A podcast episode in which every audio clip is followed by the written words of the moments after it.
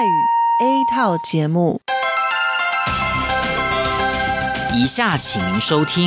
由劳动部劳动力发展署委托制播，中央广播电台所制作的泰语节目。รายการต่อไปนี้ได้รับการมอบหมายให้จัดทำโดยกรมพัฒนากำลังแรงงานกระทรวงแรงงานไต้หวันสาธารณรัฐจีน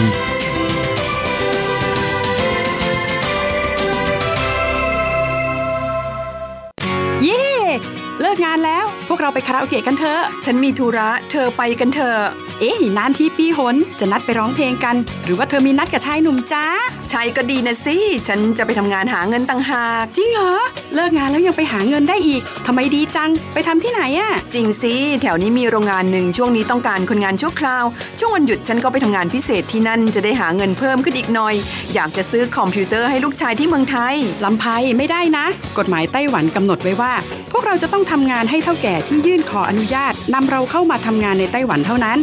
การไปทำงานที่อื่นถือว่าผิดกฎหมายหากถูกจับได้จะถูกยกเลิกใบอนุญาตทำงานไม่เพียงถูกส่งกลับประเทศต่อไปก็เข้ามาทำงานในไต้หวันไม่ได้อีกแล้วฮะรุนแรงขนาดนั้นเลยเหรอจะถูกส่งกลับประเทศไม่สามารถมาทำงานไต้หวันได้อีกงั้นฉันก็ไม่มีทางหาเงินส่งลูกเรียนมหาวิทยาลัยนะสิงั้นก็แย่กว่าเดิมมาสิใช่แล้วในเมื่อเราเข้ามาทำงานในไต้หวันแล้วก็ควรต้องปฏิบัติตามกฎหมายไต้หวันจึงจะมีโอกาสหาเงินส่งกลับไปช่วยเหลือครอบครัวฉันว่าเธอไปร้องเพลงกับฉันดีกว่านะถูกอย่างที่เธอว่านั่นแหละฉันว่าฉันทำงานตามที่ระบุในสัญญาจ้างงานดีกว่าไม่งั้นแทนที่จะหาเงินได้เยอะกว่าเดิมกลับถูกส่งตัวกลับประเทศซะนี่ใช่แล้วทำงานอย่างถูกต้องตามกฎหมายดีกว่าตอนนี้ไปร้องเพลงกับพวกเราได้หรือยังล่ะผู้ช่วยที่ดีของไต้หวันจูงมือกันก้าวไปข้างหน้ากรมพัฒนากำลังแรงงานร่วมฝ่าฟันไปพร้อมกับคุณสนับสนุนโดยกรมพัฒนากำลังแรงงานกระทรวงแรงงานไต้หวันวันดี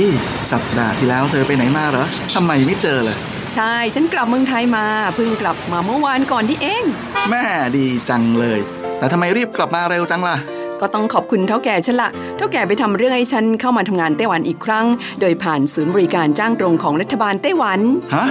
การจ้างตรงคืออะไรเหรอทำยากไหม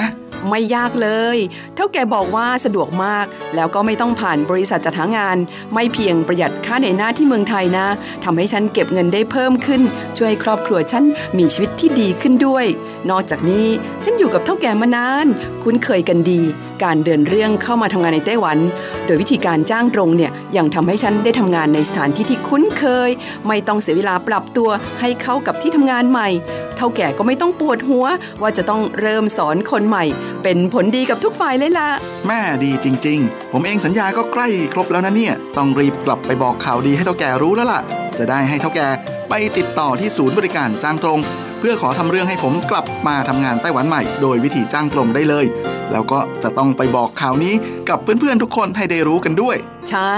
เรื่องดีๆแบบนี้ต้องบอกต่อจะได้ไปใช้บริการกันเยอะๆผู้ช่วยที่ดีของไต้หวันจูงมือกันก้าวไปข้างหน้ากรมพัฒนากำลังแรงงานร่วมฝ่าฟันไปพร้อมกับคุณสนับสนุนโดยกรมพัฒนากำลังแรงงานกระทรวงแรงงานไต้หวัน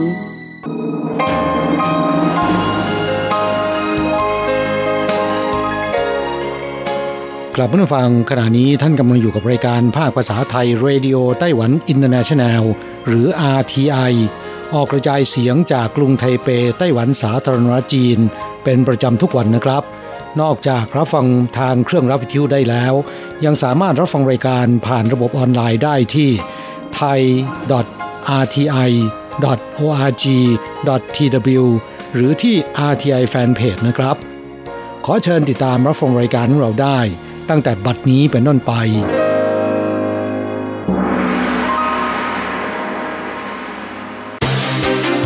ลำดับแรกขอเชิญติดตามรับฟังข่าวประจำวัน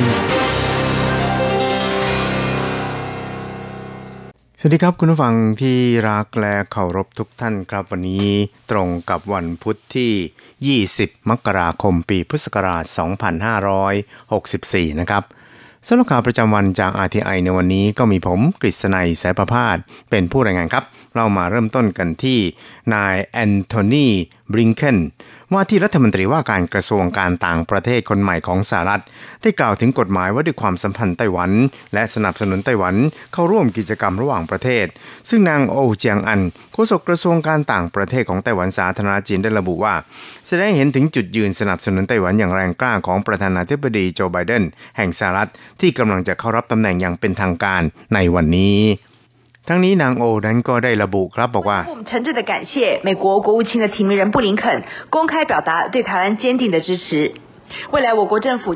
กระทรวงการต่างประเทศไต้หวันนั้นขอแสดงความขอบคุณอย่างจริงใจต่อว่าที่รัฐมนตรีกระทรวงต่างประเทศสหรัฐผู้นี้ที่แสดงจุดยืนสนับสนุนไต้หวันรัฐบาลไต้หวันนั้นจะผลักดันความสัมพันธ์กับสหรัฐบนพื้นฐานอันเข้มแข็งที่เป็นอยู่ในปัจจุบันให้แน่นแฟ้นยิ่งขึ้น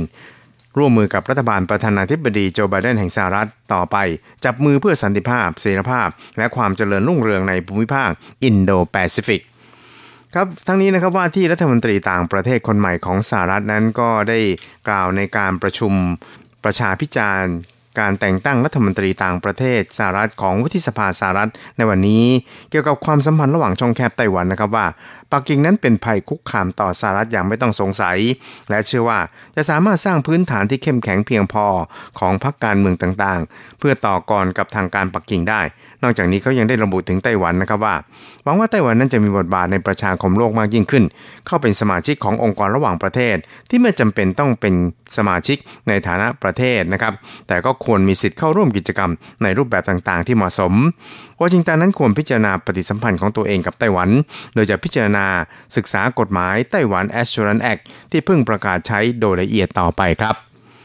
อีกข่าวหนึ่งเรามาดูเกี่ยวกับองค์การอนามัยโลกหรือ WHO นะครับก็ได้เปิดการประชุมคณะกรรมการบริหารครั้งที่148ระหว่างวันที่18ถึง26มกราคมนี้นะครับผ่านทางระบบเทเลคอนเฟอเรนซ์ไปทั่วโลกซึ่งตัวแทนจากประเทศต่างๆนั้นก็ได้ความสนใจเกี่ยวกับสถานการณ์การระบาดของโควิด -19 โดยการ์เร็ต กิสบี้ผู้อำนวยการสำนักงานกิจการระหว่างประเทศกระทรวงสาธารณสุขของสหรัฐในฐานะตัวแทนรัฐบาลสหรัฐนะครับได้ระบุว่าสหรัฐสนับสนุนให้ WHO นั้นร่วมมือกับประเทศสมาชิกทั่วโลกเตรียมพร้อมรับมือกับการระบาดของโรคในอนาคตและเรียกร้องให้ทุกฝ่ายจะต้องสามัคคีกันสรุปประสบการณ์ที่ได้จากการระบาดของโควิด -19 และร่วมมือกันฟื้นฟูเศรษฐกิจด้วยกันนะครับในตอนท้ายนั้นนางได้ย้ำครับว่าประสบการณ์และคุณูปการของไต้หวันนั้นจะสามารถแสดงบทบาทได้ดียิ่งขึ้นได้อย่างไรนั้นสหรัฐเห็นว่าไต้หวันควรเข้าร่วมกิจกรรมของ WHO ในฐานะสมาชิกผู้สังเกตการณ์ครับครับอีกข่าวนึงครับเราไปดูข่าวเกี่ยวกับทางด้านสืบเนื่องจากสถานการณ์การระบาดของโควิด -19 ในไต้หวันนะครับที่ระอุจากการติดเชื้อในโรงพยาบาลแล้วก็ระบาดเข้าสู่ชุมชนที่เถาหยวนพบผู้ติดเชื้อทั้งแพทย์พยาบาลญาติแล้วก็ผู้อนุบาลต่างชาติรวมแล้ว9รายนะครับทำให้เกิดความวิตกกังวลครับว่าจะระบาดใหญ่อีกระลอกหลายเมืองนั้นได้มีการสั่งยกเลิกกิจกรรมขนาดใหญ่เกือบหมดแล้วทั้งงานเทศกาลโคมไฟแห่งชาติและเทศกาลโคมไฟตามเมืองต่างๆก็ยกเลิกส่วนพิธีกรรมทางศาสนาต่างๆในช่วงตรุษจีนนั้นก็มีการประกาศยกเลิกไปตามๆกันแล้วครับและเช้าวันนี้นะครับนายเคอหวนเจ๋อผู้ว่าการกรุงไทเปก็ได้ประชุมหารือกับผู้บริหารเทศบาลกรุงไทเปนะครับและหลังจากนั้นก็ได้มีการเปิดแถลงข่าวอย่างเป็นทางการย้ำว่าทางเทศบาลไทเปนั้นก็จะปฏิบัติตามคำแนะนำของศูนย์บัญชาการควบคุมโรคระบาดไต้หวันอย่างเข้มงวดโดยยกเลิกตลาดนัดสินค้าตรุษจีนและเลื่อนการจัดงานเทศกาลโคมไฟไทเปออกไปอย่างไม่มีกำหนดครับครับทั้งนี้ครับตลาดสินค้าตรุษจีนไทเปนั้นก็จัดขึ้นเป็นประจำทุกปีในช่วงก่อนเทศกาลตรุษจีนประมาณ10วันนะครับซึ่งปีนี้นั้นก็จะเริ่มวันแรกในวันที่28มกราคมที่จะถึงนี้ที่ถนนตีฮวาในกรุงไทเปส่วนเทศกาลโคมไฟไทเปนั้นเดิมมีกำหนดการเริ่มขึ้นตั้งแต่วันที่26กุมภาพันธ์แล้วก็จัดให้มีขึ้นติดต่อกันเป็นเวลา2สัปดาห์ซึ่งถือเป็นเทศกาลสำคัญประจำปีของไต้หวันทั้ง2รายการนะครับครับนอกจากนี้นะครับนายเคอหวนเจ๋อนั้นก็ยังได้ระบุครับว่าจากข้อมูลเบื้องต้นนั้นก็ชี้ชัดครับว่าเหตุการณ์ที่เถาหยวนนั้นมีการระบาดภายในโรงพยาบาลอย่างชัดเจนกระทั่งแพร่เชื้อให้กับสมาชิกในครอบครัวด้วยเพราะฉะนั้นเนี่ยในช่วง 2-3 วันนี้นั้นก็ถือเป็นช่วงหัวเลี้ยวหัวต่อสำคัญนะครับว่าจะมีการระบาดขยายตัวออกไปหรือไม่ ในเมื่อท่านรัฐมนตรีสาธารณสุขก็ได้คำแนะนำอย่างแรงกล้าให้มีการงดกิจกรรมขนาดใหญ่ทางเทศบาลกรุงไทเปนั้นก็เชื่อมั่นในการพิจารณาจากแง่มุมของผู้เชี่ยวชาญของท่านจึงตัดสินใจดังกล่าวข้างต้นครับอีกคราวนึงครับเราก็ไปดูเกี่ยวกับหมอดังในไต้หวันนะครับแนะวิธีการสวมถอดหน้ากากอนามัยที่ถูกต้องในยามโควิด -19 ฟื้นคืนชีพนะครับครับท่ามกลางสถานการณ์การแพร่ระบาดของโควิด -19 ที่ดูเหมือนว่ากำลังจะทวีความรุนแรงมากยิ่งขึ้นในหลายประเทศรวมทั้งในไต้หวันด้วยนะครับที่เริ่มพบผู้ติดเชื้อภายในประเทศแล้วถึง10รายวิธีการป้องกันที่ดีที่สุดนั้นก็คือการสวมหน้ากากครับแต่ปัจจุบันนั้นหลายคนก็ยังมีวิธีการสวมและถอดที่ไม่ค่อยจะถูกต้องนักนะครับแล้วก็ถือว่าเป็นอันตรายอย่างยิ่งทำให้มีโอกาสติดเชื้อสูงขึ้นนะครับซึ่งคุณหมอเฉินจื้อกังหมอชื่อดังแผนก ICU ของไต้หวันนะครับก็ได้ออกมาเตือนผู้คนให้สวมหรือถอดหน้ากากอนามัยให้ถูกต้องและเตือนว่า6วิธีการถอดหน้ากากที่เป็นอันตรายที่สุดนั้นได้แก่การถอดแล้ววางไว้บนโต๊ะถอดแล้วไม่ล้างมือเอามือไปขยี้ที่ตาถอดแล้วเอาไปตัดให้ละเอียดและถอดหน้ากากแล้วสลับใส่ด้านในกับด้านนอกออกจากกันนะครับครับคุณหมอเฉินนั้นก็เพิ่มเติมอีกครับบอกว่าหากเป็นหน้ากากอนามัยที่ใช้เพื่อกรองเชื้อโรคหรือเชื้อไวรัสเวลาถอดหรือว่าเวลาใช้ก็ไม่ควรใช้มือไปแตะบริเวณพื้นผิวของหน้ากากนะครับแล้วก็เอาไปวางไว้บนโต๊ะก็จะทำให้ผิวโต๊ะนั้นติดเชื้อได้พอเราไปแตะที่ผิวโต๊ะอีกก็อันตรายที่จะติดเชื้อได้นะครับเพราะฉะนั้นเนี่ยเมื่อถอดออกแล้วต้องพับเข้าด้านในแล้วพับอีกทีใช้เชือกมัดให้แน่นเอาด้านนอกที่สัมผัสกับเชื้อพับไว้ด้านในนะครับอย่าขย่ำแล้วทิ้งลงถังขยะที่มีฝาปิดขั้นตอนสุดท้ายก็คืออย่าลืมล้างมือให้สะอาดนะครับครับนอกจากนี้นะครับคุณหมอเฉินก็ยังสอนวิธีสวมหน้ากากที่ถูกต้องด้วยนะครับว่าก่อนอื่นนั้นจะต้องล้างมือให้สะอาดแล้วก็ฆ่าเชื้อให้ดีนะครับแล้วแกะซองออกหยิบหน้ากากออกมาหันด้านที่มีสีเข้มเพื่อกรองเชื้อโรคไว้ด้านนอกครับลวดบนหน้ากากนั้นหันขึ้นด้านบนแล้วเอาหน้ากากครอบลงไปให้คลุมจมูกนะครับไปจนถึงใต้คางปรับหน้ากากให้กระชับแนบกับใบหน้าให้มิดชิดแบบนี้ก็จะสามารถป้องกันตัวเองได้แล้วครับอีกคราวนึงครับเราไปดูเกี่ยวกับทางด้านโควิด -19 คุกรุ่นนะครับเพิ่มอุณหภูมิไทเป101ประดับไฟตัวอักษรส่งกำลังใจให้แก่แพทย์พยาบาลร่วมกันต้านโควิด -19 ครับครับสถานการณ์การระบาดของโควิด -19 ในไต้หวันนั้นก็รู้สึกว่ารุนแรงขึ้นเป็นลำดับหลังจากพบนายแพทย์และพยาบาลรวมทั้งครอบครัวและผู้อนุบาลในโรงพยาบาลเถาหยวนในสังกัดกระทรวงสาธารณสุขไต้หวันรวม10คนนี่นะครับติดเชื้อโควิด -19 แล้วซึ่งถือเป็นการติดเชื้อในประเทศและเป็นการติดเชื้อแบบคลัสเตอร์ด้วยสร้างความตกตะลึงและก็ความวิตกกังวลให้แก่ผู้คนไม่น้อยทีเดียวครับโดยเฉพาะอย่างยิ่งแพทย์และพยาบาลที่ต้องเผชิญหน้ากับโรคนี้ในฐานะนักรบผู้กล้าที่กำลังต่อสู้ในแนวหน้าสุดนะครับครับและก็เพื่อเป็นขวัญกำลังใจให้แก่บรรดานายแพทย์และก็พยาบาลเหล่านี้นะครับทางอาคารไทเป101จึงได้ตกแต่งประดับดวงไฟตัวอักษรจีนหลายคำนะครับอย่างเช่นคำว่าแพทย์และพยาบาลไต้หวันสู้ๆขอบคุณประชาชนป้องกันโรคดูแลตัวเองให้ดีนะประชาชนสามัคคีเป็นหนึ่งเดียวเอาใจใส่ซึ่งกันและกันมุมานะพยายามร่วมกันแล้วก็ร่วมกันปกป้องไต้หวันซึ่งไฟตัวอักษรเหล่านี้นะครับก็เปิดตั้งแต่เมื่อเวลา 18:30 น.จนถึง 22:00 น.ของเมื่อวานนี้ครับครับสุดท้ายครับเราไปดูเกี่ยวกับอากาศหนาวในไต้หวันที่ผ่านมานะครับมันก็ส่งผลกระทบต่อการบริจาคเลือดหรือว่าบริจาคโลหิตของผู้คนนะครับเพราะฉะนั้นเนี่ยตอนนี้คลังเลือดในไต้หวันต่างๆเนี่ยก็อยู่ในสภาพที่ขาดแคลนเลือดอย่างหนักเลยทีเดียวนะครับเหลือในสต็อกเนี่ยนะครับเพียงแค่ไม่ถึง6วันเท่านั้นเองนะครับบางกรุ๊ปเนี่ยเหลือเพียงแค่ไม่ถึง4วันครับเราก็ไปติดตามรายงานข่าวนี้กันครับอากาศหนาวแบบนี้ทำผู้คนบริจาคเลือดน้อยลงคลังเลือดขาดแคลนอย่างหนักคุณหมอหลัวซื่อฉีแผนกห้องแลบโรงพยาบาลไทต้าก็บอกว่าหากห้องผ่าตัดมีเหตุฉุกเฉินขึ้นเลือดที่อยู่ในคลังเลือดนั้นก็อาจจะถูกใช้ไปจนหมดเป็นเรื่องที่เราวิตกกังวลมากตอนนี้คลังเลือดทั่วประเทศในไต้หวันเลือดกรุ๊ปโอขาดแคลนเร็วที่สุดเมื่อเรามาถึงศูนย์รับบริจาคโลหิตก็มีผู้คนมาบริจาคเพียงไม่กี่คนเท่านั้น คุณหงอิงเซิงผู้อำนวยการฝ่ายกิจการมูลนิธิโลหิตไต้หวันนั้นบอกว่าเมื่อดูจากปริมาณในคลังเลือดที่ยังเหลืออยู่ในตอนนี้ความจริงแล้วทั้งที่ศูนย์ที่ไทเปและเกาสงมีปริมาณเลือดเหลือเพียง4วันเท่านั้นเพราะฉะนั้นจึงอยู่ในสภาพขาดแคลนเลือดจริงๆเดือนที่แล้วมีคนบริจาคเลือดน้อยกว่าที่ประมาณการไว้ถึง 3,000 ถุงพออากาศหนาวคนบริจาคเลือดก็น้อยลงคือลดลงนั่นเองนะครับเลือดในคลังขาดแคลนอย่างหนักโดยเลือดกรุ๊ป B นั้นเหลือแค่ 5.5 วันกรุ๊ป A เหลือ 4.3 วันกรุ๊ป AB เหลือ 4.1 วันกรุ๊ป O เหลือยิ่งน้อยนะครับแค่ 3.8 วันเท่านั้นการบริจาคเลือดในยุคโควิด -19 นั้นก็ไม่ต้องกังวลเพียงสวมหน้ากากก็สามารถที่จะไปบริจาคได้แล้ว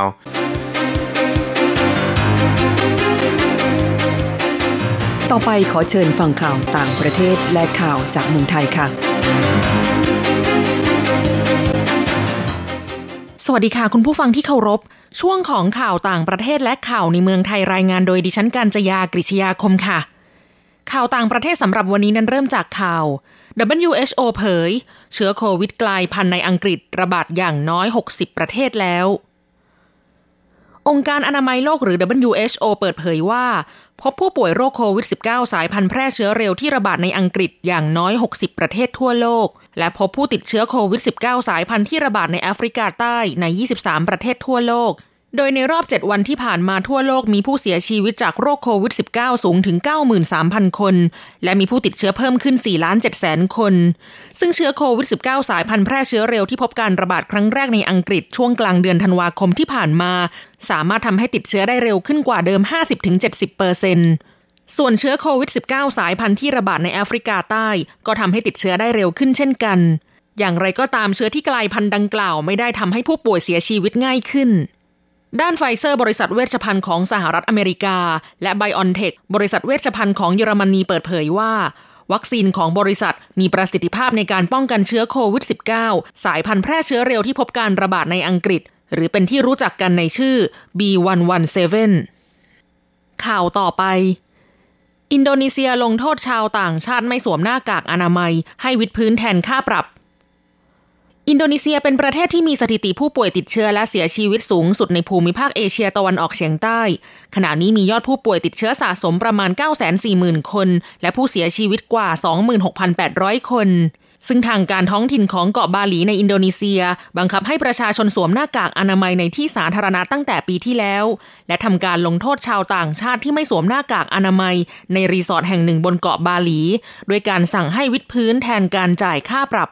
ด้านเจ้าหน้าที่รักษาความปลอดภัยของเกาะบาหลีกล่าวว่ามีชาวต่างชาติหลายคนถูกจับกุมเพราะฝ่าฝืนมาตรการสวมหน้ากากอนามัยในที่สาธารณะซึ่งในจำนวนนี้มีชาวต่างชาติกว่า70คนถูกปรับเงิน 100,000 รูเปียอินโดนีเซียหรือประมาณ213บาทและมีอีก30คนที่อ้างว่าไม่มีเงินสดจ่ายค่าปรับเจ้าหน้าที่จึงจำเป็นต้องสั่งลงโทษให้พวกเขาวิดพื้นโดยกำหนดโทษให้ผู้ที่ไม่สวมหน้ากากอนามัยต้องวิดพื้นสูงสุด50ครั้งส่วนผู้สวมหน้ากากอนามัยแบบไม่ถูกต้องให้วิดพื้น15ครั้ง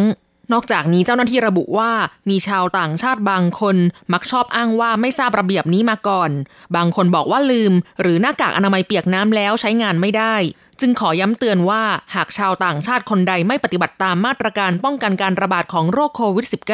อาจถูกส่งตัวกลับประเทศอย่างไรก็ตามจนถึงขณะนี้ยังไม่มีรายงานว่ามีชาวต่างชาติที่ถูกส่งตัวกลับประเทศด้วยสาเหตุดังกล่าว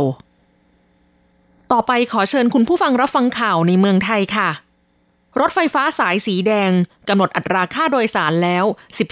14-42 บาทเมื่อวันที่20มกราคมนายกิติพันธ์ปานจันทร์รักษาการราชการแทนอธิบดีกรมการขนส่งทางรางเปิดเผยว่าจากการประชุมหารือการกำหนดอัตราค่าโดยสารรถไฟชานเมืองสายสีแดงช่วงรังสิตบางซื่อตลิ่งชันที่ประชุมได้พิจารณาการกำหนดอัตราแรกเข้าและอัตราค่าโดยสารต่อกิโลเมตรเพื่อให้ได้อัตราค่าโดยสารที่เหมาะสมเป็นธรรมไม่เป็นภาระต่อประชาชนและไม่เป็นภาระหนี้สินต่อการรถไฟแห่งประเทศไทยโดยอัตราค่าโดยสารรถไฟฟ้าสายสีแดงทั้ง2เส้นคือจากตลิ่งชันถึงบางซื่อและบางซื่อถึงรังสิตจะจัดเก็บค่าโดยสารในอัตรา14บาทถึง42บาทนอกจากนี้ได้กำหนดวางแผนจัดการเปิดทดลองการเดินรถเสมือนจริงมีกำหนดจัดขึ้นในเดือนมีนาคม2564การเปิดทดลองให้บริการแบบไม่จัดเก็บค่าโดยสารมีกำหนดจัดขึ้นในเดือนกรกฎาคมถึงตุลาคม2564 และการเปิดให้บริการเชิงพาณิชย์ในเดือนพฤศจิกายน 2564ต่อไปเป็นอัตราแลกเปลี่ยนประจำวันพุธที่20มกราคมพุทธศักราช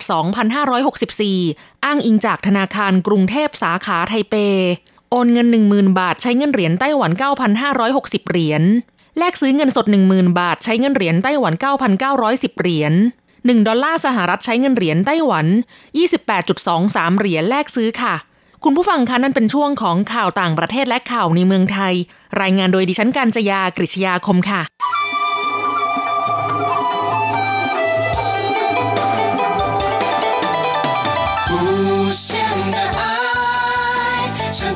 世界传开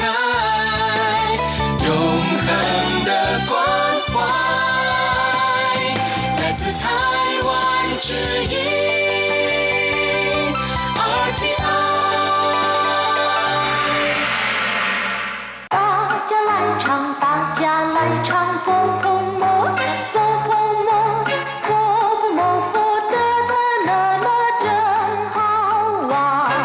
สวัสดีครับเพื่อนผู้ฟังพบกันในวันนี้เราจะมาเรียนวิทยาลัยภาษาจีนทางอากาศภาคเรียนที่2บทที่12ของแบบเรียนชั้นกลางบทที่12ท่านเจแปลว่าแผงลอยในบทนี้นะครับเราจะมาเรียนรู้คำสนทนาภาษาจีนกลางที่เกี่ยวกับอาการปวดท้องซึ่งเกิดจากการรับประทานแหล่งอาหารที่ไม่ถูกสุขลักษณะเช่นรับประทานจากร้านแผงลอยข้างถนนทำให้เกิดอาการปวดท้องก่อนอื่นมาฟังคุณครูอ่านบทเรียนในจังหวะปกติและอย่างช้าๆอย่างละ1รอบก่อนที่12课摊子一对话肚子好痛怎么了你吃了什么东西刚刚吃了一碗水果冰在哪里吃的在路边的摊子吃的一定是东西不干净快去看医生吧肚子好痛怎么了？你吃了什么东西？刚刚吃了一碗水果冰。在哪里吃的？在路边的。摊子吃的一定是东西不干净快去看医生吧第12课摊子บทที่12แผงลอยคำว่า摊子หมายถึงร้านขายสินค้าหรือว่าอาหารแบบชั่วคราวโดยกางเต็นท์หรือว่าทำร้านแบบง่ายๆที่ตั้งขายตามข้างถนนหรือว่าที่ลานกว้างเรียกว่าทันจื่อซึ่งมักจะขายของราคาถูกและก็คุณภาพไม่ค่อยสูงนักถ้าเป็นอาหารก็ไม่ค่อยถูกสุขลักษณะมีฝุ่นมีแมลงวันตอมจับเมื่อรับประทานเข้าไปแล้วก็อาจจะเกิดอาการท้องร่วงได้อย่างคำสนทนาในบทนี้นะครับตู้จื่อเห่าท่งปวดท้องมากตู้จื่อแปลว่าท้องเห่าท่งก็คือปวดมากคำว่าท่งคำเดียวแปลว่าปวดเห่าท่งในที่นี้แปลว่าปวดมากตู้จื่อเห่าท่งปวดท้องมาก怎么了你吃了什么东西เป็นอะไรคุณทานอะไรเข้าไป怎么了แปลว่าอะไรกันหรือว่าเป็นอะไร你吃了什么东西คุณทานอะไรเข้าไป你吃了คุณทานเข้าไป什么东西ของอะไร什么ก็คืออะไร东西คือของสิ่งของ什么东西ของอะไร你吃了什么东西แปลว่าคุณทานอะไรเข้าไป刚刚吃了一碗水果冰เมื่อครู่นี้ทานผลไม้ใส่น้ำแข็งลงไปถ้วยนึง刚刚แปลว่าเมื่อครู่นี้ผ่านไปแป๊บเดียวเองเมื่อครู่นี้เอง吃了一碗水果冰ทานผลไม้ใส่น้ำแข็งลงไปถ้วยนึง吃了一碗ทานลงไปถ้วยนึง水果冰ผลไม้ใส่น้ำแข็งเป็นของหวานที่ได้รับความนิยมอย่างมากในฤดูร้อนส่วนประกอบก็มีผลไม้และก็มีน้ำแข็งนะครับ刚刚吃了一碗水果冰เมื่อครู่นี้ทานผลไม้ใส่น้ำแข็งลงไปถ้วยหนึ่ง在哪里吃的ทานจากที่ไหน在哪里แปลว่าจากที่ไหน吃的รับประทาน在哪里吃的ทานจากที่ไหน在路边的摊子吃的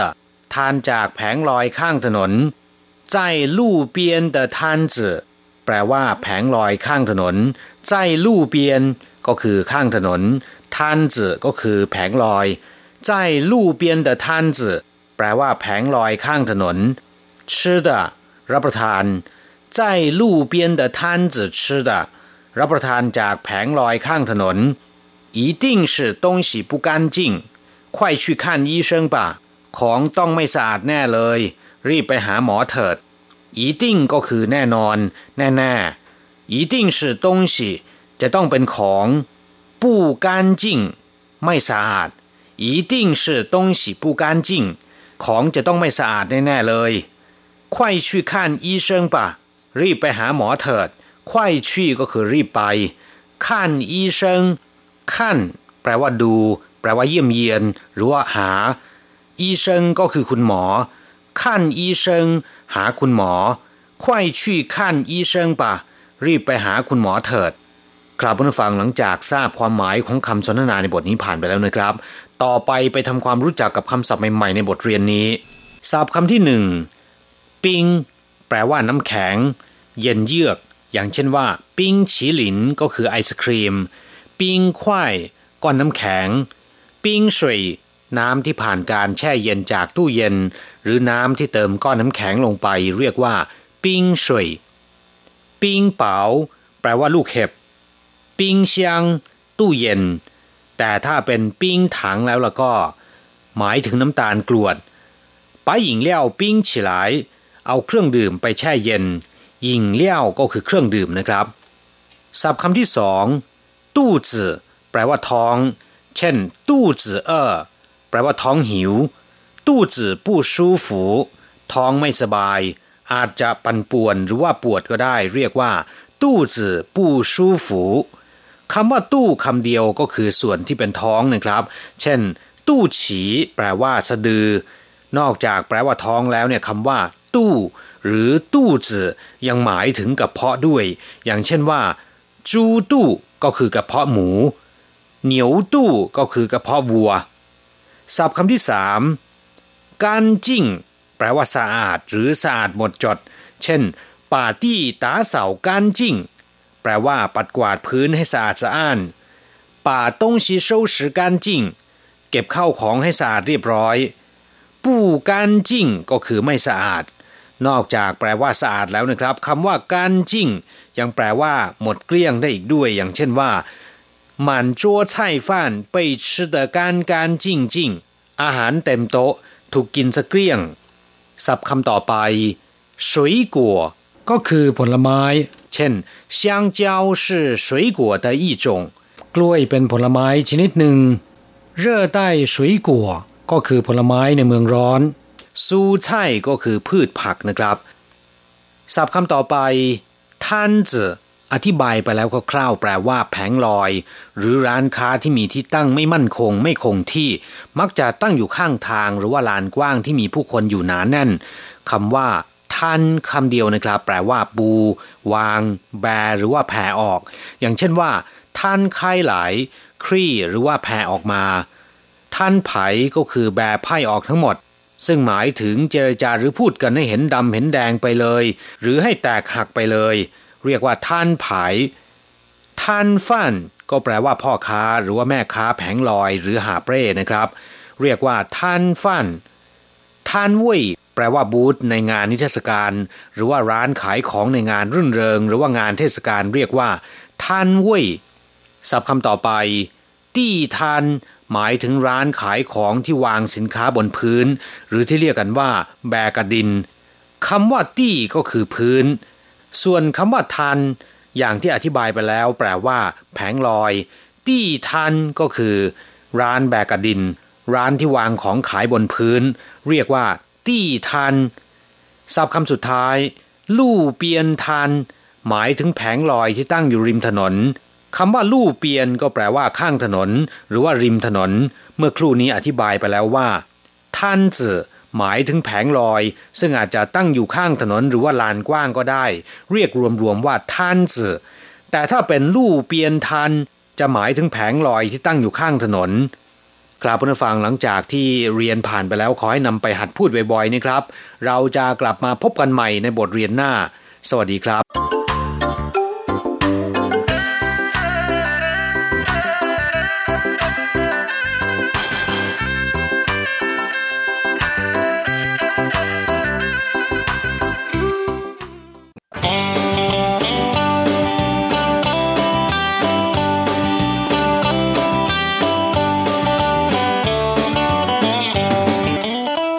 ฟังขณะนี้ท่านกำลังอยู่กับรายการภาคภาษาไทย RTI เอเชียสัมพันธ์ลำดับต่อไปขอเชิญท่านมาร่วมให้กำลังใจแด่เพื่อนแรงงานไทยที่ประสบปัญหาและความเดือดร้อนในช่วงไขปัญหาแรงงาน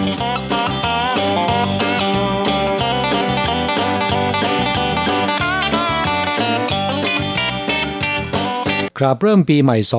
2564นี้ในไต้หวันก็มีมาตรการใหม่ๆสำหรับคนต่างชาติที่อยู่ในไต้หวันนะครับซึ่งจะเอื้อต่อการใช้ชีวิตหลายอย่างด้วยกันที่เด่นชัดแล้วก็อยากจะนำมาแนะนำให้ฟังก็คือเรื่องของการปรับเลข ARC เป็นระบบเดียวกับเลขบัตรประชาชนของชาวไต้หวันนะครับค่ะเรื่องนี้คงต้องเล่าย้อนนิดหนึ่งนะคะว่าสำหรับหมายเลขบัตรประจำตัวซึ่งสำหรับคนไต้หวันก็คือบัตรประจำตัวประชาชนแล้วก็คนต่างชาติที่มาอยู่ในไต้หวันไม่ว่าจะเป็น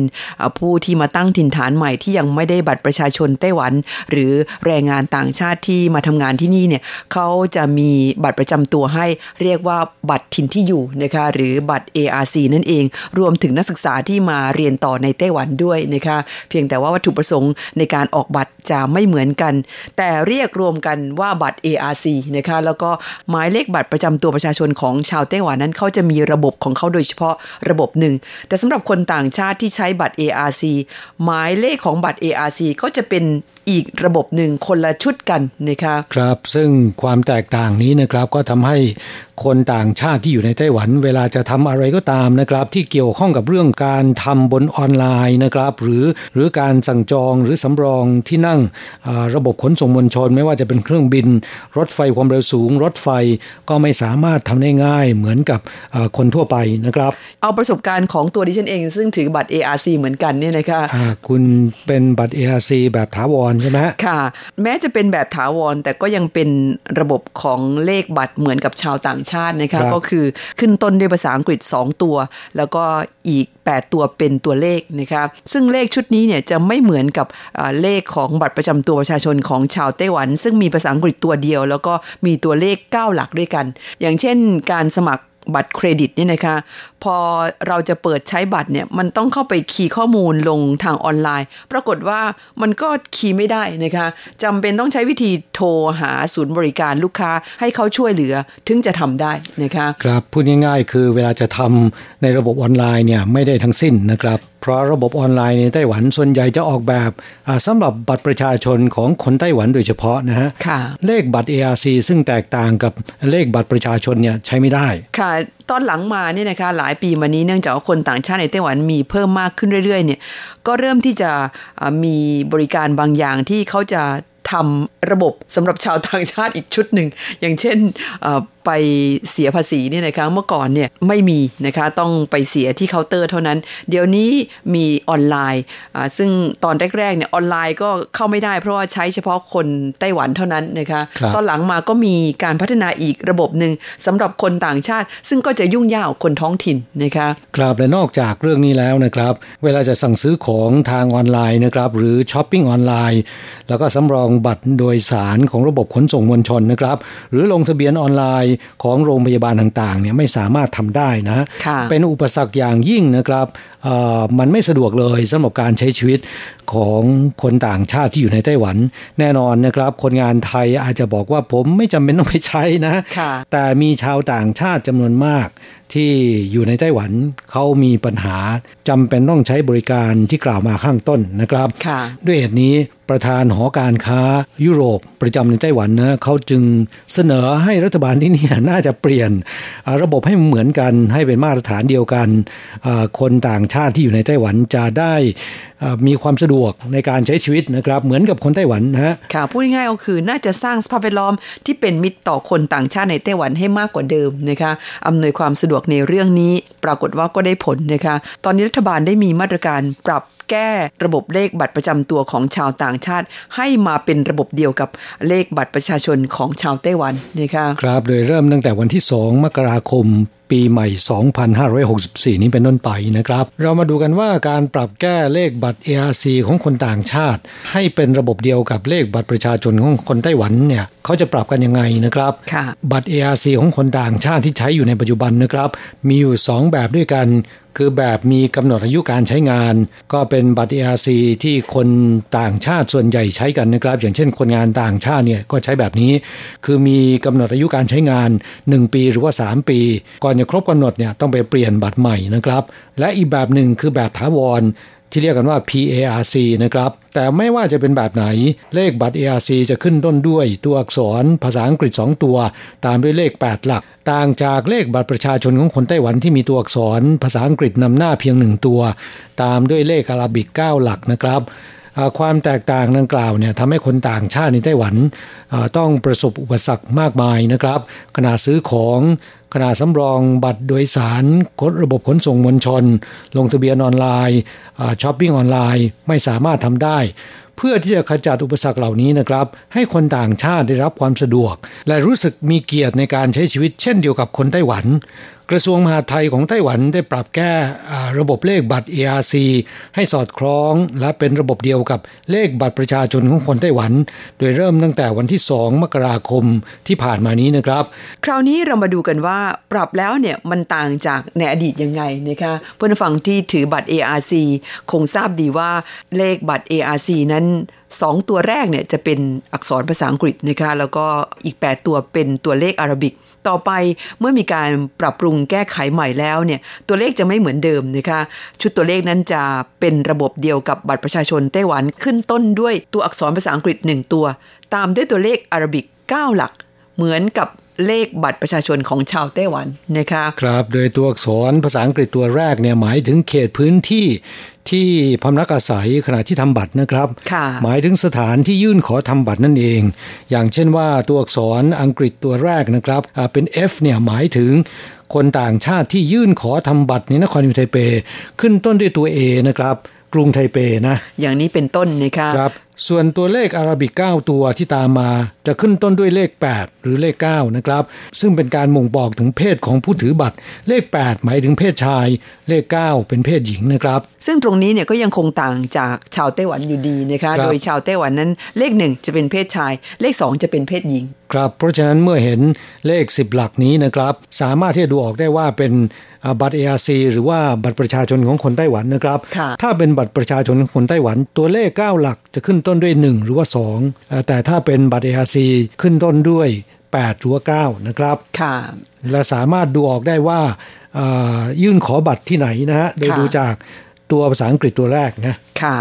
ซึ่งบัตร ARC ที่ใช้เลขระบบใหม่นี้ได้เริ่มมาแล้วตั้งแต่วันที่2มกราคมที่ผ่านมา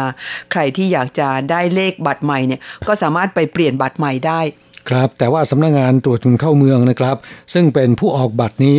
แนะนำบอกว่าไม่ต้องรีบร้อนหรือไปเปลี่ยนบัตรใหม่ทันทีนะครับค่ะขณะที่บัตร ARC บัตรเดิมของเราถึงกำหนดหมดอายุนะครับต้องไปเปลี่ยนบัตรเช่นว่าบัตรใกล้หมดอายุมีการเปลี่ยนแปลงที่อยู่หรือว่าสูญหายค่อยไปทำบัตรใหม่ที่ศูนย์บริการของสำนักงานตรวจคนเข้าเมืองท้องที่นะครับโดยจะไม่มีการเก็บค่าบริการเพิ่มเติมนะยังคงจ่ายค่าธรรมเนียมตามเดิมนะครับอย่างเช่น1ปีคือ 1,000 ทำแบบ 3 ปีคือ 3,000 นะครับก็จะได้บัตร ARC แบบใหม่เมื่อเปลี่ยนเป็นบัตร ARC แบบใหม่แล้วเนี่ยหลายท่านอาจจะสงสัยว่าแล้วบัตรประกันสุขภาพของผมล่ะตัวเลขไม่เหมือนกันนะบัญชีธนาคารของผมเวลาไปทำธุรกรรมที่ธนาคารเนี่ยเลขที่ให้กับธนาคารกับเลขบัตร ARC ที่ผมถืออยู่มันเลขคนละตัวนะจะต้องไปเปลี่ยนไหม ขอเรียนให้ทราบว่าการเปลี่ยนเป็นบัตร ARC แบบใหม่แล้วนะครับสามารถที่จะเชื่อมต่อข้อมูลข้ามองค์กรได้ไม่ว่าจะเป็นบัตรประกันสุขภาพใบขับขี่สมุดบัญชีธนาคารไม่จำเป็นต้องเดินทางไปเปลี่ยนอีกนะครับระบบจะเปลี่ยนให้อัตโนมัตินะและบัตร ARC แบบเก่าจะยกเลิกการใช้ในวันที่1มกราคม2574หรืออีก10ปีข้างหน้าพูดง่ายๆคือเพื่อนแรงงานไทยเพื่อนผู้ฟังที่เป็นชาวไทยในไต้หวันนะครับยังไม่จำเป็นต้องรีบร้อนไปเปลี่ยนบัตร ARC แบบใหม่รอให้ใกล้จะหมดอายุถึงเวลาจะเปลี่ยนค่อยไปทำใหม่นะครับมีเวลาถึง10ปีเลยทีเดียวนะค่ะไม่จำเป็นต้องรีบร้อนไปเปลี่ยนแล้วก็ต้องเดินทางไปเสียเวลารอให้ครบกำหนดแล้วค่อยไปเปลี่ยนใหม่ก็ได้ค่ะแต่สำหรับคนที่อยากจะได้แล้วก็มีความจำเป็นต้องใช้บัตร ARC แบบใหม่จะไปเปลี่ยนเลยก็ได้นะครับค่ะก็ถือว่าค่อนข้างสะดวกนะคะเนื่องจากว่าเขาสามารถที่จะปรับเปลี่ยนให้ได้โดยอัตโนมัตินี่ก็เป็นการอำนวยความสะดวกให้กับชาวต่างชาติที่มาพำนักอาศัยในไต้หวันนะคะเพื่อนแรงงานไทยอาจจะยังไม่ทราบนะครับว่าคนต่างชาติในไต้หวันตอนนี้มีประมาณเท่าไหร่รวมกันแล้วเนี่ยมีมากกว่า1ล้านคนนะเฉพาะคนงานต่างชาติเนี่ยมีประมาณ 700,000 คนผู้ตั้งถิ่นฐานใหม่นักเรียนนักศึกษานักธุรกิจต่างๆที่มาทำธุรกิจและพำนักอาศัยอยู่ในไต้หวันรวมถึงครอบครัวของพวกเขานะครับรวมกันแล้วเนี่ยเกินกว่า1ล้านคนค่ะก็เป็นจำนวนมากโขอยู่ทีเดียวนี่ค่ะ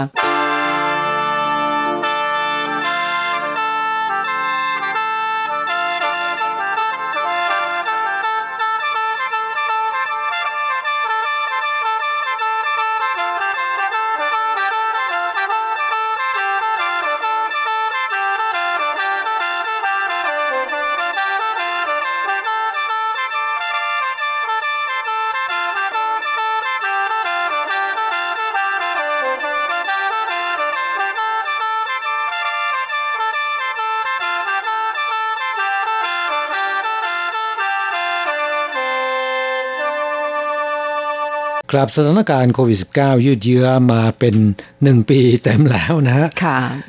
ยังไม่มีแนวโน้มว่าจะบรรเทาเบาบางลงแถมรู้สึกว่ารุนแรงขึ้นนะครับค่ะจากการที่สถานการณ์โควิด -19 ยังคงรุนแรงขึ้นเรื่อยๆเนี่ยก็ทำให้การเดินทางไปมาระหว่างประเทศเนี่ย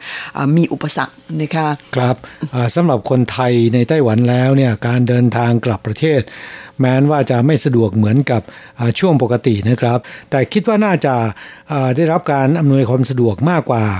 คนชาติอื่นอีก3ชาตินะครับค่ะโดยเฉพาะถ้าเทียบกับเวียดนามแล้วเนี่ยของไทยดีกว่าเยอะเลยทีเดียวนะครับค่ะเนื่องจากทางการไทยนั้นมีการจัดเที่ยวบินพิเศษสำหรับบริการแรงงานต่างชาติหรือว่าคนไทยที่ต้องการจะเดินทางไปมาระหว่างไทยกับไต้หวันนะคะเป็นประจำทุกเดือนละประมาณ 4-6 เที่ยวทีเดียวนะคะนอกจากนี้แล้วในปัจจุบันสายการบินของไต้หวันทั้ง China Airlines แล้วก็ Eva Air หรือแม้แต่ Starlux นะคะก็เริ่มมีการรื้อฟื้นเที่ยวบินระหว่างกรุงเทพกับไทเปแล้วแม้จะยังไม่เป็นปกติคือมีทุกวันเหมือนเมื่อก่อนนะคะกลับนี่เป็นส่วนของการเดินทางระหว่างไต้หวันไปที่ประเทศไทยนะทีนี้เรามาดูกันว่า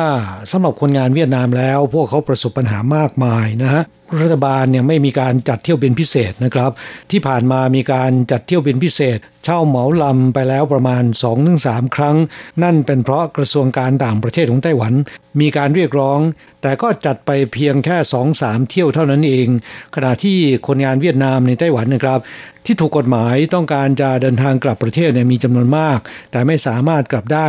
และที่เป็นปัญหาใหญ่และสร้างความปวดหัวให้กับหน่วยงานรัฐบาลของไต้หวันนั่นก็คือสำนักงานตรวจคนเข้าเมืองอย่างมากเลยทีเดียวก็คือคนงานเวียดนามผิดกฎหมายถูกจับแล้วเนี่ยไม่มีสถานกักกันที่จะรองรับเพราะว่ามันล้นมันเต็มหมดแล้วนะพูดง่ายๆคือจับเพิ่มขึ้นเรื่อยๆแต่ไม่สามารถระบายคนงานผิดกฎหมายเหล่านี้ส่งกลับประเทศไปได้มันก็เลยเพิ่มมากขึ้นเรื่อยๆจนล้นนะคะอดีตคนงานต่างชาติผิดกฎหมายนะครับหากว่าถูกตรวจพบหรือว่าเข้ามอบตัวโดยมากแล้วประมาณ 10-20 วันก็จะได้เดินทางกลับประเทศแล้วนะครับหากว่ามีค่าตั๋วเครื่องบินมีเอกสารการเดินทางพร้อมแล้วก็และไม่ได้ผิดกฎหมายอื่นๆนะฮะเพียงแค่หลบหนีอย่างเดียวเสียค่าปรับแล้วก็สามารถเดินทางกลับประเทศได้ภายในเวลา 10-20 วันแต่ปัจจุบันยืดเยื้อออกไปถึง2เดือนหรือว่า3เดือนนะฮะเนื่องจากไม่มีเที่ยวบินที่จะเดินทางกลับประเทศคนงานเวียดนามซึ่งหลบหนีและถูกจับกุมได้มากที่สุด ค่ะมันก็เลยกลายเป็นปัญหาขึ้นมานะคะเมื่อเกิดปัญหาก็ต้องพยายามหาทางแก้ไขล้นสถานกักกันแล้วล้นเรือนจำแล้วทำยังไงวิธีการแก้ไขของสำนักงานตรวจคนเข้าเมืองก็คือให้ประกันตัวออกไปอยู่ข้างนอกได้นะคะครับคนที่เข้ามอบตัวเขาก็อนุญาตให้ไม่ต้องไปอยู่ในสถานกักกันสามารถอยู่ข้างนอกได้นะฮะแต่สำหรับคนที่ถูกจับกุมถูกตรวจพบตามปกติแล้วต้องไปอยู่ในสถานกักกันแต่เนื่องจากว่ามันล้นมันไม่มีที่รองรับก็เลยออกมาตรการให้สามารถประกันตัวออกไปอยู่นอกสถานกักกันได้ประกันยังไงคะโดยมีคนค้ำประกันโดยจ่ายค่าประกัน 40,000 เหรียญไต้หวันก็สามารถที่จะไปอยู่ข้างนอกได้นะฮะอันนี้ไม่เฉพาะคนเวียดนามเท่านั้นนะคะหมายถึงว่ามาตรการนี้ใช้กับคนงานต่างชาติที่หลบหนีแล้วก็ถูกจับซึ่งโดยปกติตามระเบียบเดิมเนี่ยคุณต้องไปอยู่ในสถานกักกันหรือว่าในเรือนจำนั่นเองนะคะแต่ตอนนี้มันล้นเพราะฉะนั้นเขาจึงอนุญาตให้หาคนมาค้ำประกันแล้วก็จ่าย 40,000 คุณก็สามารถไปรออยู่ข้างนอกเรือนจำได้นะคะหาที่พักเอาเองนะคะครับนี่ก็เป็นมาตรการใหม่ของสำนักงานตรวจคนเข้าเมืองนะครับที่จำเป็นจะต้องใช้วิธีแบบนี้นะเนื่องจากคนงานผิดกฎหมายโดยเฉพาะคนงานเวียดนามมันล้นสถานกักกันนะดิฉันมีปัญหานะคะว่ามันแค่ 40,000 แล้วคนงานที่หลบหนีพวกนี้เนี่ยปกติก็ไม่อยากจะเข้ามอบตัวอยู่แล้วนะคะถึงถูกจับ 40,000 นี้อาจจะหนีต่อนะคะครับอาจจะมีปัญหาว่ายอมเสียค่าประกันนะค่ะแล้วก็หลบหนีต่อไปก็กลายเป็นเขาเรียกว่าระเบิดเวลาที่ซุกตัวอยู่ทุกมุมของสังคมไต้หวันนะคะครับพูดถึงเรื่องของคนงานผิดกฎหมายนะครับจากสถิติของสำนักงานตรวจคนเข้าเมืองนะครับณสิ้นเดือนพฤศจิกายน2563ที่ผ่านมาคนงานต่างชาติผิดกฎหมายที่หลบหนีแล้วก็ลอยนวลอยู่ในไต้หวันนะครับยังไม่ถูกตรวจพบหรือว่าจับกุมมีทั้งหมด 52,414 คนในจำนวนนี้นะครับผู้ชาย 20,831 คนผู้หญิงมีมากกว่านะครับ 31,583 คนมากกว่าช่วงเวลาเดียวกันของปี2562ซึ่งมี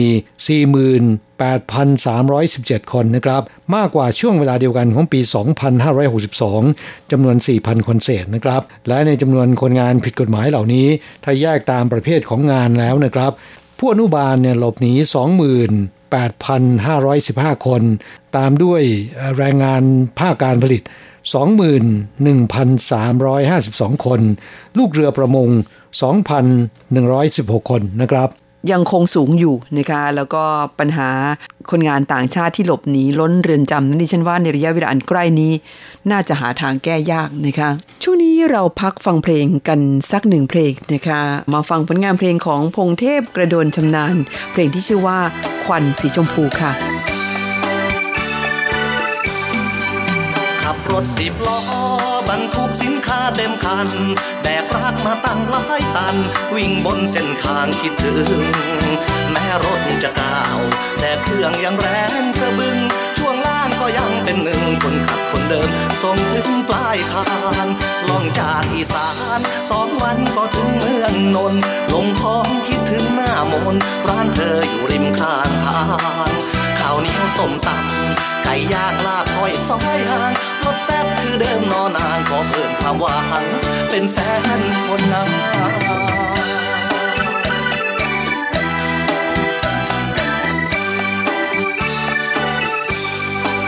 รีบไปขึ้นของต้องติดคิวหลายชั่วโมงเจ้าหน้าที่ขนส่งตั้งด่านตรวจรถควันดำเหยียบจนคันเร่งเหยียบเร่งเหยียบเร่งซ้ำๆยังไงควันมันก็ดำโปรดเถิดเจ้านายตรวจไม่สักครั้งตกคิวตกค้างอ้างว้างนอนหนาวหน้ารถเงินเดินทางก็หมดลาบก้อยก็พลอยอดตานขับผ่านร้านน้องเลี้ยวมองบอกน้องจองฟังกี่ครั้งก็ยังยืนกันว่าควันรถพี่เป็นสีโจรต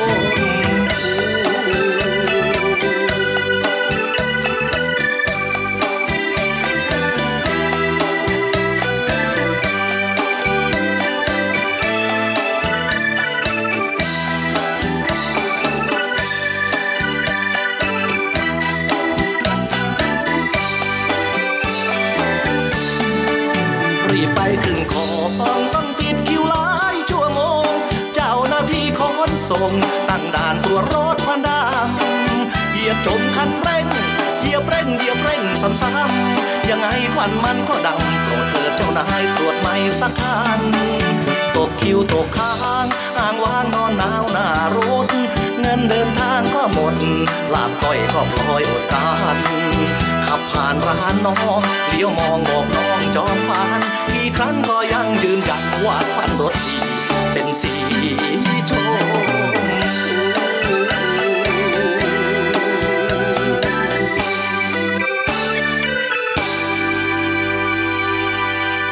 ครับช่วงหลังรายการวันนี้เราจะมาฟังคำพูดของท่านรองวรัสสุดาสรทัศน์ซึ่งท่านรักษาการแทนผู้อำนวยการสำนักงานแรงงานไทยในไทเปท่านจะมาพูดคุยให้กำลังใจขณะเดียวกันนำเอาข่าวคราวเกี่ยวกับสิทธิประโยชน์ของเพื่อนแรงงานไทยมาเล่าให้ฟังกันต่อจากสัปดาห์ที่แล้วนะครับค่ะซึ่งล้วนแล้วแต่เป็นประโยชน์สำหรับเพื่อนฝั่งที่มาทำงานในไต้หวันทั้งสิ้นช่วงนี้เรามาฟังกันเลยค่ะ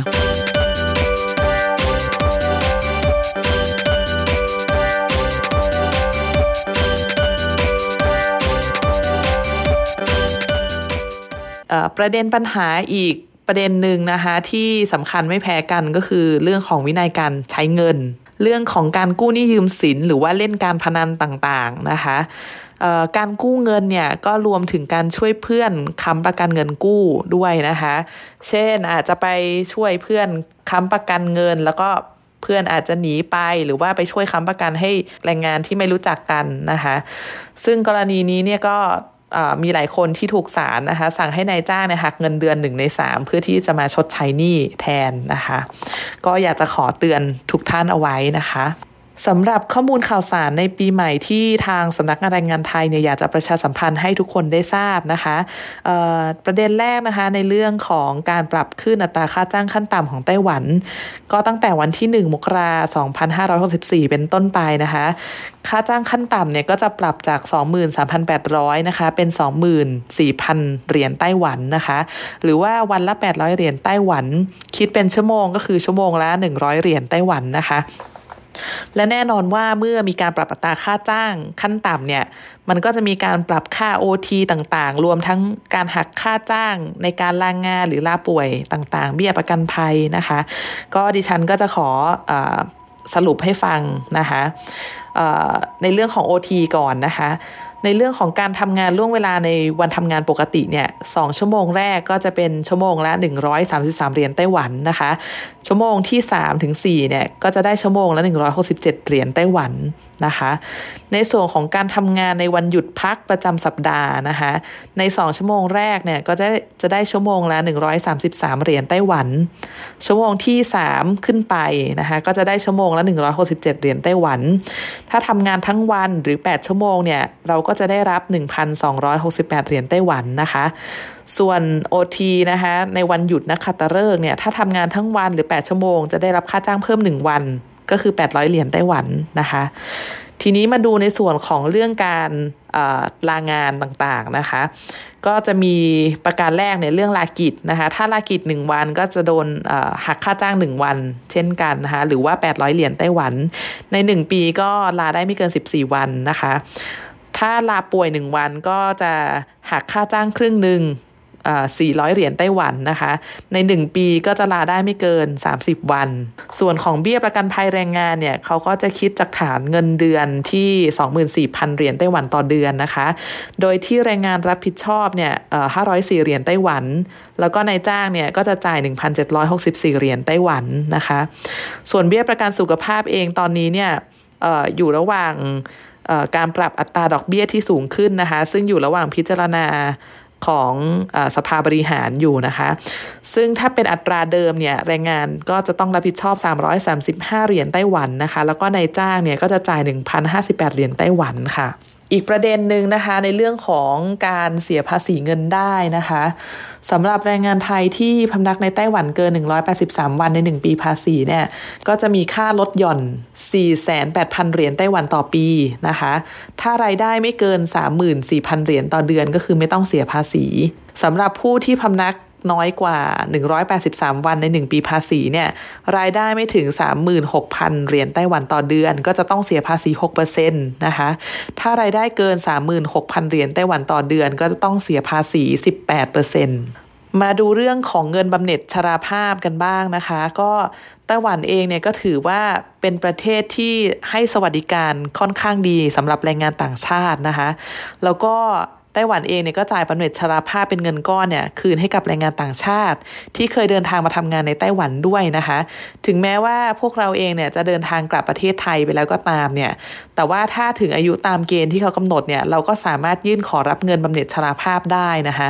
โดยที่ก็ต้องอายุครบ60ปีก่อน60ปีเนี่ยสำหรับผู้ที่เกิดปีพ.ศ. 2500หรือว่าก่อนหน้านี้นะคะถ้าเกิดปีพ.ศ. 2501ก็คือจะมีสิทธิ์รับตอน61ปีนะคะก็จะเป็นไปตามปีเรื่อยๆจนกระทั่งถึงพ.ศ. 2505เป็นต้นไปนะคะก็จะมีสิทธิ์ขอยื่นรับบำเหน็จชราภาพเมื่ออายุครบ65ปีดังนั้นเนี่ยก็ขอให้ทุกคนเนี่ยนะคะเมื่อทำงานที่ไต้หวันกลับไทยแล้วเนี่ยก็เก็บไม่ว่าจะสำเนาหรือว่าเอกสารต่างๆที่เป็นหน้าพาสปอร์ตนะคะหนังสือเดินทางของเราหรือว่าใบกาม่าไว้ให้ดีเพื่อเก็บไว้สำหรับยื่นขอรับบำเหน็จชราภาพในอนาคตนะคะในส่วนของช่องทางการยื่นเนี่ยก็ง่ายมากๆนะคะคือ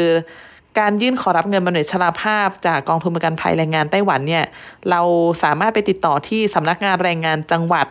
ทั่วประเทศนะคะสำนักงานแรงงานจังหวัดที่เป็นหน่วยงานภายใต้กระทรวงแรงงานไทยนะคะ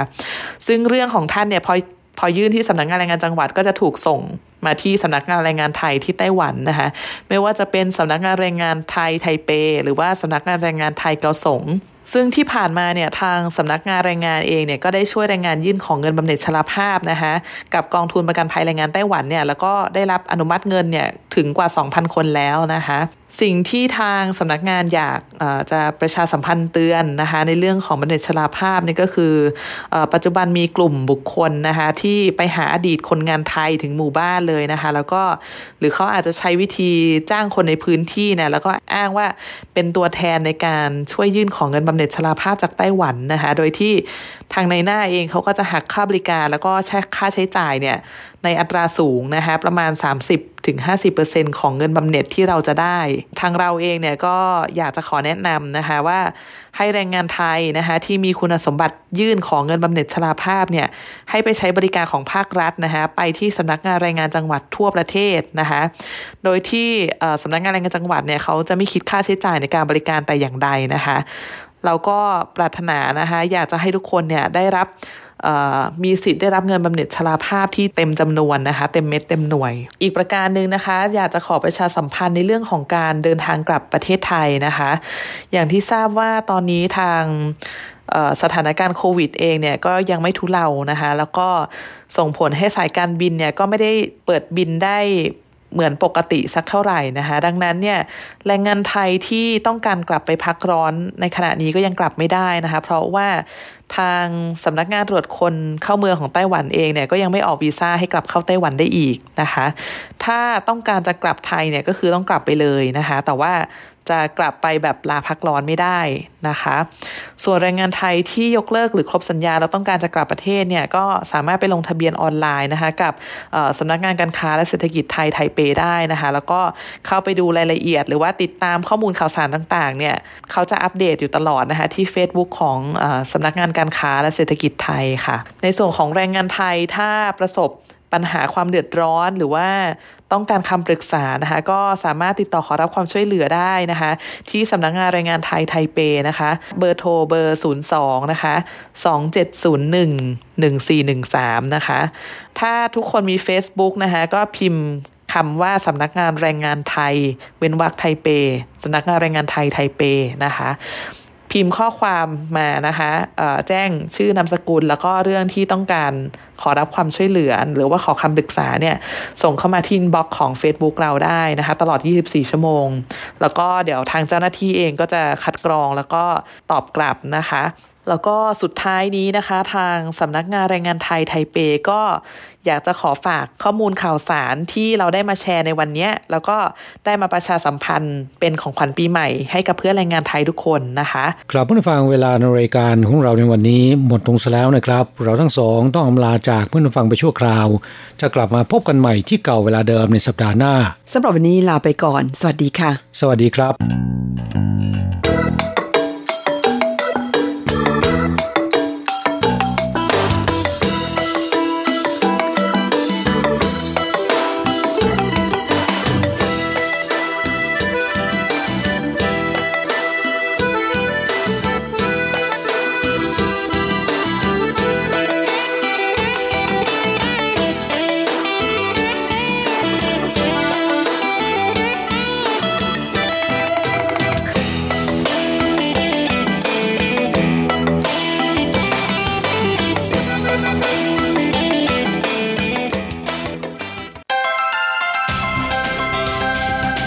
以上节目是由劳动部劳动力发展署委托制播，中央广播电台制作的泰语节目。ที่ท่านรับฟังจบลงไปแล้วนั้นเป็นรายการที่ได้รับมอบหมายให้จัดทำโดยกรมพัฒนากำลังแรงงานกระทรวงแรงงานไต้หวันสาธารณรัฐจีน